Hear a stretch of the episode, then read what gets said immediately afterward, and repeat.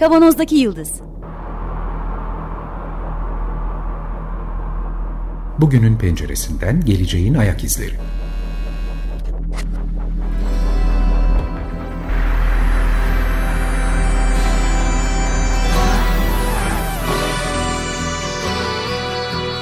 Hazırlayan ve sunanlar İsmail Başöz, Haluk Levent, Mustafa Yılmazer ve Fethiye Erbil. Zorlu Holding Sürdürülebilirlik Platformu Akıllı Hayat 2030, herkes için daha yaşanabilir bir dünya diler. Merhabalar, Açık Radyo'dayız. 95.0 Kavanoz'daki Yıldız programında sizlerle beraberiz. Geleceğin ayak izlerini sürmeye devam ediyoruz. Geçtiğimiz hafta ekran bağımlılığından bahsetmeye başlamıştık. Kendi dilimiz döndüğünce, kendi araştırmalarımız kadar. Ama bu hafta iki tane konuğumuz var. Daha derin, detaylı sohbet yapacağız. Elif Zeynep Özbey ve Hatice Gökçen Ağaca, hoş geldiniz. Hoş bulduk, merhaba. Hoş bulduk, merhabalar. Merhabalar. Fethiye Erbil'e bırakıyorum sözü. Bu arada ben de İsmail, dört kişiyiz. E, Fethiye'ye bırakıyorum sözü. Geçtiğimiz haftayı bir toparlasın sonra yine ekran bağımlılığı üzerinde sohbet etmeye devam edeceğiz. Teşekkür ederim, hoş geldiniz. Uzun zamandır bu buluşmayı planlıyorduk. Evet. Arkadaşlarımızla. Güzel bir iki program olacak diye düşünüyorum. Geçen haftayı hatırlarsanız çocuklarda ve gençlerde hem pandemi öncesi hem de pandemiyle beraber yaygınlaşan e, dijital ekran kullanımını anlatmaya başlamıştık. Çocuklar, gençler ekran başında neler yapıyorlar, hangi aktivitelerde bulunuyorlar, ne için kullanıyorlar, neden e, çoğu zaman sosyalleşmek yani bildiğimiz anlamda, geleneksel anlamda sosyalleşmek yerine ekranın başına geçmeyi tercih ediyorlar son yıllarda. Ve bu bir tartışma iyi mi kötü mü diye bir nokta koymak mümkün değil. Devam eden bir şey ama uzun süre ekrana maruz kalmanın, ekran başında olmanın vücudumuz üzerine, psikolojimiz üzerine etkilerini bunlardan konuşmuştuk. E bir de e, bu ekran bağımlılığını azaltmanın birçok yöntemi var. Ama bunun en temeli bir dengeyi bulma, ondan sonra duygulardan duygu regülasyonunu güçlendirmeyi öğrenme, bahsetmeyi öğrenme ve aile içi iletişimi güçlendirmek diye özetlemiştik. E, bu çözüme giden yolları sanırım iki program boyunca da zaten aça aça ilerleriz. Ama bugün bizim iki tane çok kıymetli konuğumuz var. Elif Zeynep Özbey benim Boğaziçi Üniversitesi'nden lisanstan yüksek lisanstan arkadaşım. Hatice Gökçen Ağaca da son sınıf öğrencisi. Biraz kendilerini ve Makido'yu anlatsınlar sonra konuya geçeriz. E, merhaba tekrardan. Ben Elif Zeynep Özbey, e, Boğaziçi Üniversitesi e, Erken Çocukluk Eğitimi Yüksek Lisans öğrencisiyim. Bundan önce 2011 yılında Abant İzzet Baysal'da matematik okuyordum, bıraktım. Daha sonra Boğaziçi Üniversitesi okul öncesi öğretmenliğini kazandım. 2018'de mezun oldum. 2018'den itibaren de dijital medya ve çocuk alanına yoğunlaştım. Çalışmalarımı bu konularda sürdürüyorum. Gökçen belki sen bahsedersin. Sonra Makido'ya e, geçeriz. Tamamdır. Merhaba, ben de Gökçen Ağaca. Boğaziçi Üniversitesi'nde okul öncesi öğretmenliği son sınıf öğrencisiyim. Elif'le okuldan tanışıyorduk yani bölüm dolayısıyla. Daha sonra da beraber çalışmaya başladık. Biraz Makido'yu anlat istersen Elif.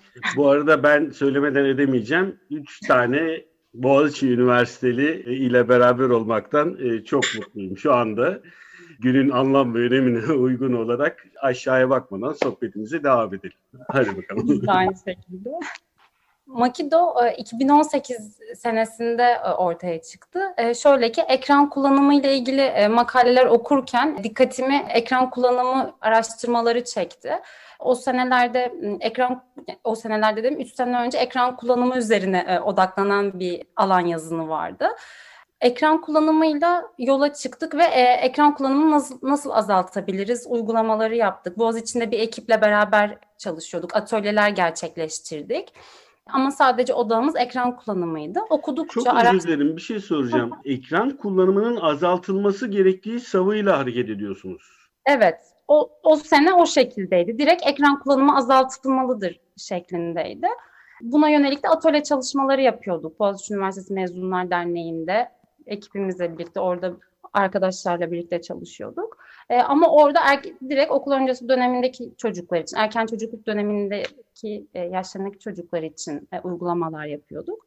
Daha sonra okudukça, araştırdıkça aslında olayın sadece ekran kullanımı olmadığını, yani ekran kullanımının e, sadece ele alındığında ebeveynleri aksine strese soktuğu ve ekran kullanımı azaltmaya yönelik uygulamaları da geciktirdiğini gördüm. Ve aslında e, ekran kullanımının sadece bütün bir şemsiyenin bir bileşen olarak ele aldık. Bir bileşen olduğunu düşündüm. Bu da beni daha çok dijital medya ve medya kullanımı düzenlemesine düzenlemesiyle ilgili çalışmaya yönlendirdi. Bu şey mi demek oluyor? Azaltılma perspektifi yerine kullanımın düzenlenmesi evet. gibi bir terime dönüyoruz bu noktada. Öyle evet, mi? daha çok o, o seneden yani onu fark ettikten itibaren e, mottomuz şu şekildeydi. Sloganımız dijital denge sağlıklı çocuk. Yani evet bir kullanım var. Bunu inkar edemeyiz. Sadece bu kullanımı olabildiğince düzenlemeye çalışmalıyız. E, bu şekilde konuştuğumuz ebeveynlerle ya da yine okullardaki anaokullarında öğretmenlerle, çalışan öğretmenlerle görüştüğümde e, dijital dengenin daha rahatlatıcı bir alan, daha zemin hazırladığını gördüm. E, bu da tabii ki de son ekran kullanımını azaltmaya yönelik stratejileri de daha güçlendiren bir durum oldu.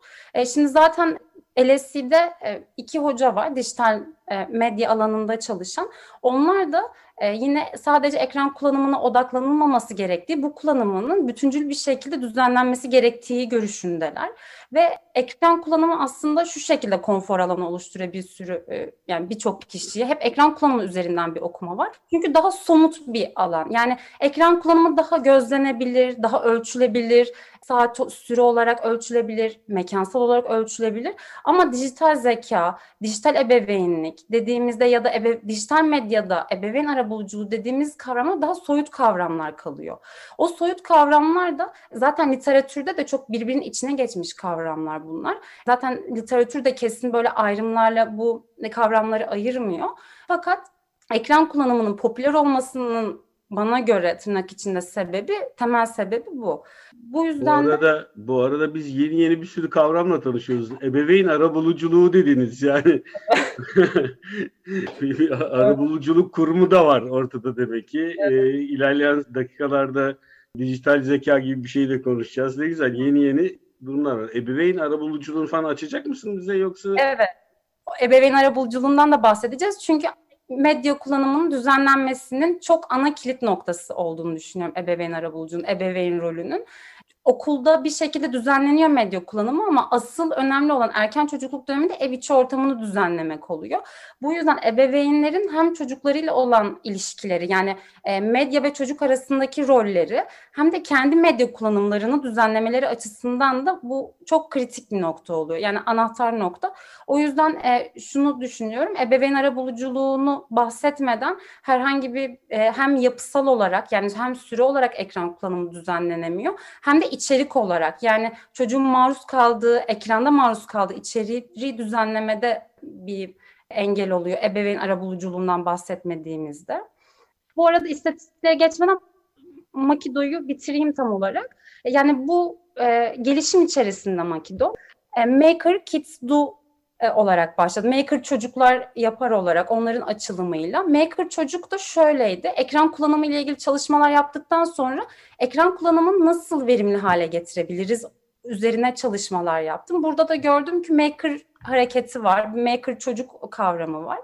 E, daha sonra Maker eğitimleri alarak, üç boyutlu yazıcı eğitimleri alarak yani işin daha teknik kısımlarına, uygulama kısımlarına odaklanarak evirmeye çalıştım e, konuyu. Fakat şöyle bir e, orada da sıkıntı var.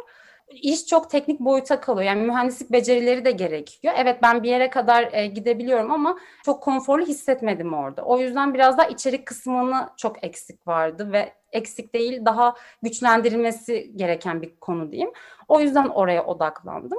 Şöyle yaptık. Erken çocuk okul öncesi dönemi çocuklar için, erken çocukluk döneminde yaş grubu için yurt dışında bir sürü kaynak var. Hem onların daha matematiksel mühendislik becerilerini geliştirebilecek ileriye dönük. Örneğin bir program var ve çocuk e, tablette çiziyor, çizim yapıyor. Program Tinkercad onu üç boyutluya çeviriyor. Ben onları ara programda formata dönüştürüyorum STL formatını. Oradan çıktı alıyorum üç boyutlu yazıcıdan. Çocuklar da o aldığım yazıcıdaki ürünün En son boyamasını, akrilik boyamasını, işte onun yüzey işlemesini yani daha böyle hem ince motorla hem o, o ürünü deneyimleyerek hem sürece yönelik hem ürün odaklı bir uygulama oluyordu. Fakat orada dediğim gibi konforlu hissetmediğim için ve içeriğin daha güçlendirilmesi gerektiğini düşündüğüm için ondan sonra Maker, Maker Kit Stu'dan sonra direkt e, içerik odaklı çalışmaya başladım. Daha ekran kullanımı, daha dijital denge. E, Gökçen'le yollarımız kesişti. Kendisiyle de çok e, ener, bol enerjili ve güzel bir şekilde çalışıyoruz. Yine iki arkadaşımız daha var bizimle e, yazı belirli periyotlarda yazı üreten. Onlarla da beraber güzel gidiyor. Böyle kendi halinde küçük bir ekibiz. Beni çok heyecanlandırıyor çünkü hem literatürün çok dinamik olması hem de e, işin içine biraz daha sadece okul öncesinden değil de daha disiplinler arası, daha medya medya bölümünden hocaların da bu konuya ilgili olması e, daha zengin bir e, alan yaratıyor. Bu şekilde. Peki, ne yapıyorsunuz Makido'da? Yani bir yerde toplanıp sohbet mi ediyorsunuz? Etkinlik mi organizasyonu yapıyorsunuz? Şöyle Makido'da temiz, güvenilir, geçerli bilgileri üretiyoruz. Yani internet arattığınızda bu konu bu kavramlarla ilgili çok bilgi yok. Bizim güçlü yanımız biraz daha yabancı literatürü de literatüre de hakim olmamız ve temiz, intihalsiz, geçerli, güvenilir, daha insanların e, bir ikinci bir defa düşünmeden bilgiye erişebilecekleri şekilde sosyal medyadan e, şey yapıyoruz, yazılarımızı yayınlıyoruz. İntihalsiz pek işe yaramıyor bu aralar ama neyse. Peki sizin yaptıklarınıza, paylaştıklarınıza ulaşabilir miyiz? Nereden ulaşabiliriz? Evet, paylaştıklarımıza Instagram hesabımızdan e, ulaşabilirsiniz. Makido hesabımızdan. Yine Makido Official Blogspot var. Oradan da yazılarımızı yayınlıyoruz. Gelecek zamanlarda da video çalışmalarımız var. Bir de e, yabancı kaynaklarda çok güzel o erken çocukluk dönemi için çizgi filmler var. E, dijital zekayı içeren hem ekran süresi yönetimi hem dijital ayak izi ve gerçekten inanılmaz medyalar, görseller. Bunlar yabancı. Bunları çevirip izin alıp çevirip bunları paylaşmayı planlıyoruz ki e, çocuklar birebir de o çizgi filmlerle bu kavramları daha somut hale getiriyorlar. Peki. Maker Kids 2'nın kısaltılmışı olarak Makido yazarak sizin e, evet. blogunuza ve e, Instagram e, sayfanıza ulaşmak mümkün. Meraklılar için tekrarlamış olduk. Ekran kullanımı ve çocuklar konusundaki çalışmalarınıza ulaşabilirler burada. Evet, ulaşabilirler. Evet. Şimdi istatistiklerimize mi dönelim yeniden? Olur, istatistiklerle başlayayım. Şöyle, e, bir araştırma şirketinin 2019 yılında yaptığı bir araştırma var. Çok kapsamlı bir medya kullanım araştırması. E, bu araştırma hem 3-4 yaşla yapmışlar hem 5-7 yaş aralığındaki çocuklarla yapmışlar. Bu araştırmaya göre 3-4 yaşındaki çocuklarla ilgili verilere bakıldığında her 100 çocuktan 98'i haftada herhangi bir aygıttan 12 saat 42 dakika televizyon programı veya çizgi film izliyor. 51'i %51'i haftada 8 saat 6 dakika YouTube üzerinden içerik izliyor. 3'ü YouTuber veya blogger izliyor. Bu 3-4 yaş için. 39'u yine... 4 yaştan bahsediyoruz değil mi? Yani... Evet, evet. e, bu çok şaşırtıcı ve devam ediyor. E, %40'ı haftada 4 saat 42 dakika oyun oynuyor. %1'i de sosyal medya profilinde çevrim içi kullanıcı.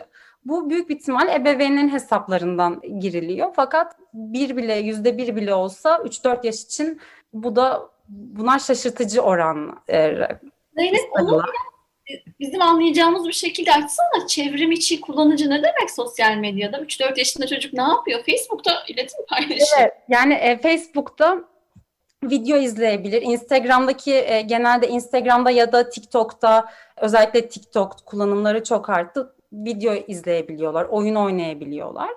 Bu zaten şöyle oluyor. Günlük e, hesapladığımızda 3-4 yaş çocuklar için yani 3-4 yaş çocuklarla 5-7 yaş grubu çocukları kıyasladığımızda 3-4 yaşın günlük kullanım süresi 5-7 yaştan 1,5 saat daha fazla oluyor. E, bu çok ilginç bir veri bence. Bunu şuna bağlıyorlar. E, 5-7 yaşta daha çok okula başladığı için 3-4 yaştaki çocukların evde durma e, süreleri arttığı için daha fazla maruz kaldığını söylüyor. Bu şekilde yorumlanıyor. Peki bu zararlı mı?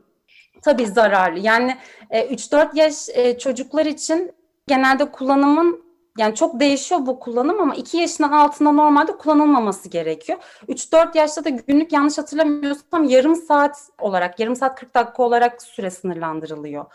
Neden kullanmaması gerekiyor? Ee, bunun et, yani e, ekrana maruz kalmanın içeriği ayrı tutuyorum. Sadece e, daha somut olarak, yapısal olarak bahsediyorum. Ekran süresi arttıkça çocuğun hareketsiz hareketsiz geçirdiği zaman artıyor. Aslında sedanter zaman deniyor buna da. Sedanter zaman arttıkça çocukların hareketsiz kalma oranı artıyor ve bu da ilişkisel araştırmalarda vücut yağ oranını ve obeziteye sebep olduğunu, ayrıca e, göz yorgunluğu, e, miyop, astigmat gibi e, yaş değişkeninden bağımsız olarak bunlara bunlarla pozitif güçlü veya obeziteyle mesela pozitif orta bir e, ilişkili olduğu söyleniyor. Yani araştırmalar bunu gösteriyor. Bilişsel faaliyetlere bir etkisi yönünde bir çalışma var mı? Çok zor çalışmalar gerçi bunlar ama. Evet ya bilişselde şöyle var. Şey, dikkat süresiyle negatif ilişkili olduğuna dair bir e, araştırmalar var. Fakat çok böyle direkt sebep sonuç ilişkileri yok. Daha çok ilişkisel araştırmalar evet, var. Geçen hafta da belirtmiştik. Bir öngörülen bir durum var dikkat süreleriyle ilgili ama net olarak bunu gösterecek çalışmalar gerçi yapmak da çok kolay değil eminim ki. Evet. Diyecektim. O araştırma tasarımı hem etik ilkelere aykırı bir grup çocuğu uzun süre ekrana maruz bırakıp öbür grubu evet. gibi hem tasarımı uzun bir süre ve birçok değişkeni içereceği için hangi faktörün diğerinden daha etkili olacağını ayrıştırmak çok dikkatli, uzun, çok çocuğu içeren, çok aileyi içeren kapsamlı bir çalışma olması gerekiyor. Yapması güç. Ama benim aklıma şimdi düşünürken şey geliyor. Belki daha farklı ülkelerde çocukların e, dijital ekrana daha az eriştiği ülkelerdeki çocukların gelişimsel skorlarıyla belki farklı ülkelerde daha çok dijital ekran başında zaman geçiren çocukların belki e, karşılaştırmasını yaparak bir işaret daha alabiliriz ama evet. ilişkisel çalışmalar bile bize güçlü bir uyarı veriyor açıkçası burada. Birçok bir çünkü ilişkisel çalışma var. Onlar da sebep sonuç araştırmalarının e, özünü oluştururlar, temelini oluştururlar. Buradan oraya gidin diyor bize. Evet. Bayağı ışık yakıyor aslında. Ki ben buradayım diyor e, güçlü bir şekilde. E, belki biz yaparız Fethiye. Umuyorum. Zeynep'ciğim. Ben burada şeyi girebilir miyim? E, bilgi notu olarak. Geçen hafta da söylemeye çok fırsat kalmamıştı. Böyle koştura koştura anlatmaktan. 3-4 yaş çocukla 5-7 yaş çocuğu çocuk gruplarını karşılaştırınca 3-4 yaşın daha çok daha uzun süre geçirmesinin bir sebebi okulda bulunmamaları. Bu da ben sadece Türkiye için bunu söyleyebilirim ama erken çocukluk eğitiminin ne kadar yani, e, yaygın olmadığı da buna katkıda bulunan faktörlerden biri olumsuz anlamda. Çocukların ücretsiz, kaliteli e, erken çocukluk eğitimine erişimi olsa anne babalar ekran başında eylemek zorunda kalmayacaklar. Sadece anne babayı suçlayan bir pozisyonda asla değiliz hiçbir şekilde. Ama özellikle bakım veren, birincil bakım veren kadınlara o, o görev bırakıldığı için toplumsal olarak onların da e, evde yapmaları gereken birçok işi var ve kendilerini ayırmaları gereken zaman var. Bakım verdikleri başka çocuklar da var. Hmm. Ve başka nasıl kaliteli zaman geçirebileceğine dair de ebeveynlerin de desteklenmesi gerekiyor. Ama bunun en güzel çözümlerinden birisi ben erken çocukluk eğitimi merkezlerinin herkesin erişilebileceği şekilde çoğaltılması olarak görüyorum açıkçası. Buradan bir aktivist bir e, giriş yapmak istedim araya. Çok doğru. Çok çamaşır çamaşır yıkamak için mecburen çocuğu bırakmak zorunda ya da her neyse işte ev işini yapmak için. Çünkü evet. zaten kadının işidir ev işi. E, o sırada da en kolay eylem şey oyalanma yolu çocuk için elbette ki ekranda açacağı herhangi bir e, çizgi film ya da benzeri bir aktivite olacaktır. Evet. E, tam da ben de buna değinecektim zaten. E, çok güzel bir ba- e, bağlantı olacak. Şöyle e, evde e, çocuğun ekran izlemesi davranışından önce evde ekran mevcudiyetinin olması, ekran bulunan e, aygıtların mevcudiyeti çocukların vücut yağ oranlarının normalden daha fazla olmasıyla dolaylı bir ilişki olduğunu söylüyor araştırmalar. Yani bırakın çocukların ekran ekrana maruz kalmasını evde böyle bir aygıtın olması da bir aracılık ediyor buna televizyon, tablet, bilgisayar varsa çocuk gerçi doğal olarak maruz kalıyor ama dolaylı olarak da vücut yağ oranı, obezite ilişkisi ortaya çıkıyor. Bir de genelde çocuklar ekranla tek başına kaldıklarında yemek yeme davranışlarında da bir güçlü bir ilişki var. Burada da genelde çocukların özellikle 3-4 yaş çocukların bu obeziteyle ilişkisinde şöyle açıklanıyor. Vücudumuzda e, açlık ve tokluk hormonları var ve bu iki hormonun kendine göre bir çalışma prensibi var. Yemek yerken doyduğumuzu hissetmemizi ve ardından yemek ye- yemeği bitirmemizi leptin hormonu sağlıyor. Ben normal yemeğimi yiyorum ekrana maruz kalmadan yani e, herhangi bir şey izlemeden tokluk hormonu hipotalamusa gidiyor. Bu şekilde araştırdım. Yeter artık doydum diyormuş. Hormon hipotalamusa etki ettikten sonra yeterli yağ varsa eğer vücut iştahı azaltıyor ve yeter doydum diyormuş. Ama ekran başında yemek yiyen çocuklar için ise yemeğin tadını, e, kokusunu alamadığı için yani sadece çiğneme ve yutma refleksinden ibaret olduğu için yemek yeme davranışı beyin yemek davranışını sonlandırmaya geciktiriyormuş. Çünkü tok olduğunu hissetmiyor. Bu yüzden de aslında doygunluğu hissedemeyen çocuk yemek yemeye daha fazla devam ediyor. Bu şekilde daha bir kısır döngüye giriyor. Yani o obeziteyle vücut yağ oranıyla bu şekilde ilişki. Sadece çocuklar değil aynısı bizim için de geçerli. Hipotalamus da e, televizyon ya da ekran izlemeye devam ediyor tabii o sırada görevini yapmak yerine muhtemelen. Evet. ya kaydın sonuna doğru geliyoruz. Benim elimde de çok güzel istatistikler var. E, en azından bu haftalık sonuna geliyoruz. Hemen belirtelim. Daha konuşacağımız çok fazla e, konu var. Mutlaka önümüzdeki haftada devam edeceğiz. Gökçe Hanım'la beraber dijital zekayı konuşacağız mesela. Ee, yine evet. bağımlı olarak. Ee, o da yanımızda hala ses çıkmıyor ama şimdi sırası. Buradayım. Burada şey mi var? Öğrenci yüksek asistan e, hiyerarşisi falan filan mı var? Ne oluyor? Peki. Ya ben 2020 yılında yayınlanmış bir e, çalışmayı e, ya rastladım. Tasya Oswald ve arkadaşları Avustralya'da 186 çalışma içeren bir review çalışmışlar. 8000 küsür çalışma içerisinden 186 tanesini çalışmaya, araştırmaya değer bularak yapmışlar bu çalışmayı. Yaş gruplarına ayırarak 5 yaş altı, 5, 11, 12, 14, 15, 18 diye hemen birkaç başlık vermek istiyorum. Bir kere ekran ha ekran zamanı ve yeşil zaman diye ayırmışlar açıkçası hmm. bu zamanları. Psikolojik olarak olumsuz eğilimi e, genelde daha yüksek. Ekran zamanının fazla geçirilmesi, fazla olmasıyla daha yüksek. Yeşil zaman daha fazla geçtikçe de olumlu psikolojik etkiyi söylemişler. Şimdi benim esas ilgimi çeken bir, iki, nokta var. Bir tanesi 2009'da başlayan bir ekran zamanında artma e, trendi çok fazlaca takip edilirken 2015'te yeşil zamanla ekran zamanı arasında bir denge oluşmuş. Şimdi yeşil zamandan kastımız elbette park, bahçe, dışarısı, sokak, ekran zamanında olmayan yerlerin hepsini e, kastediyorlar.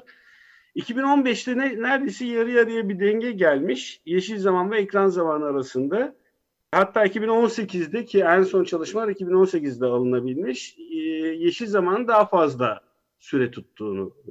Ben şaşırdım. Ne oluyor diye baktım çalışmalar nerede yapılmış sorusuyla paralellik var. Avustralya, Avrupa, Amerika yani Hindistan, Tanzanya falan filan değil. Peru vesaire değil. Gelişmiş ülkeler, ekonomik durumları gelişmiş ülkeler, muhtemelen sitede yaşayabilecek çocuklar, muhtemelen sokak güvenliklerinin üst düzeyde olduğu yerler doğal olarak da belki sokağa ya da site bahçesine çıkabilecek çocuklar bu çocuklar.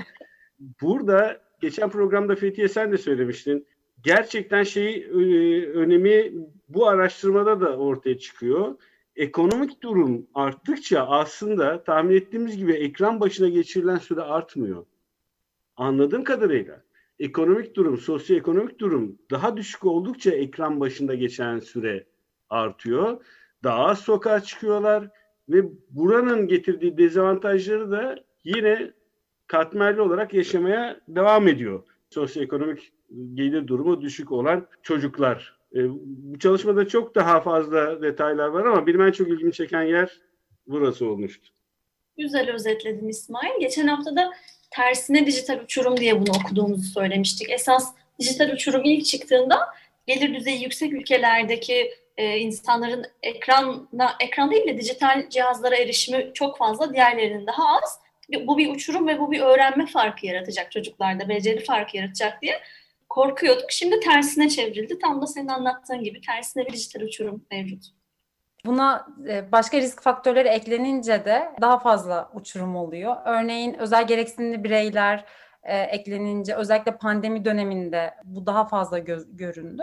Hem sosyoekonomik düzey hem özel gereksinimli olup olmaması ya da e, an, tek anne olması veya tek baba, tek ebeveyn olması da e, bu oranı biraz daha uçurumu derinleştiriyor. Ya da tek bakım veren. E, tek bakım veren, evet daha doğru, evet. Peki. Birkaç dakikayı da ben alacağım için programımızın sonuna geldik. Çünkü bugün önemli bir kutlamamız olacak. Siz tanımıyorsunuz ama bizim çok kadim dostumuz Tam Morgül ki bugünkü programımızın da destekçisi şu anda Londra'dan da bizi dinliyor. Açık Radyo'da uzun süre programlar yapmış. Çok kıymetli dostumuz. 48 yılını bitiriyor. Ee, kızmayacaksın değil mi bugün bana? Doğum günü kutlu olsun. Desteklerin için de çok teşekkürler. Her zaman hepimizin aklındasın, kalbimizdesin. Sevgilerimizi ileterek. Tam ve ee, balıklarına diye selam iletelim. Tam ve balıklarına evet. Meyhane Elsver ismiyle de çok keyifli bir online muhabbet ortamı da yarattılar. Onu da tekrar bir hatırlatmış olalım. Bugün Elif Zeynep Özbey Boğaziçi'nden ve yine Boğaziçi Üniversitesi'nden Hatice Gökçen Ağaca bizimle beraberdi. Önümüzdeki haftada konuşmaya devam edeceğimiz bir konuyu ekran bağımlılığını, özellikle çocukların ekran bağımlılığını konuştuk bu haftada. Önümüzdeki hafta ebeveyn arabuluculuğunu, dijital zekayı e, konuşmaya devam edeceğiz. Bu programın size ulaşmasını sağlayan bütün Açık Radyo çalışan arkadaşlarımıza gönülden teşekkürler ediyoruz. Destekçimiz Tam Morgül'e tekrar teşekkür ediyoruz. Ee, önümüzdeki hafta görüşmek üzere. Hoşçakalın. Hoşçakalın. Hoşçakalın.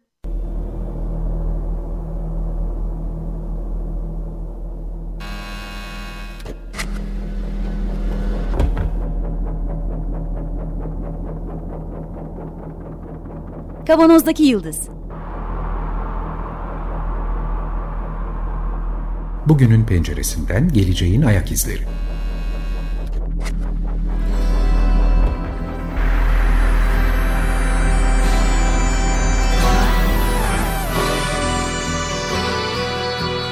Hazırlayan ve sunanlar İsmail Başöz, Haluk Levent, Mustafa Yılmazer ve Fethiye Erbil.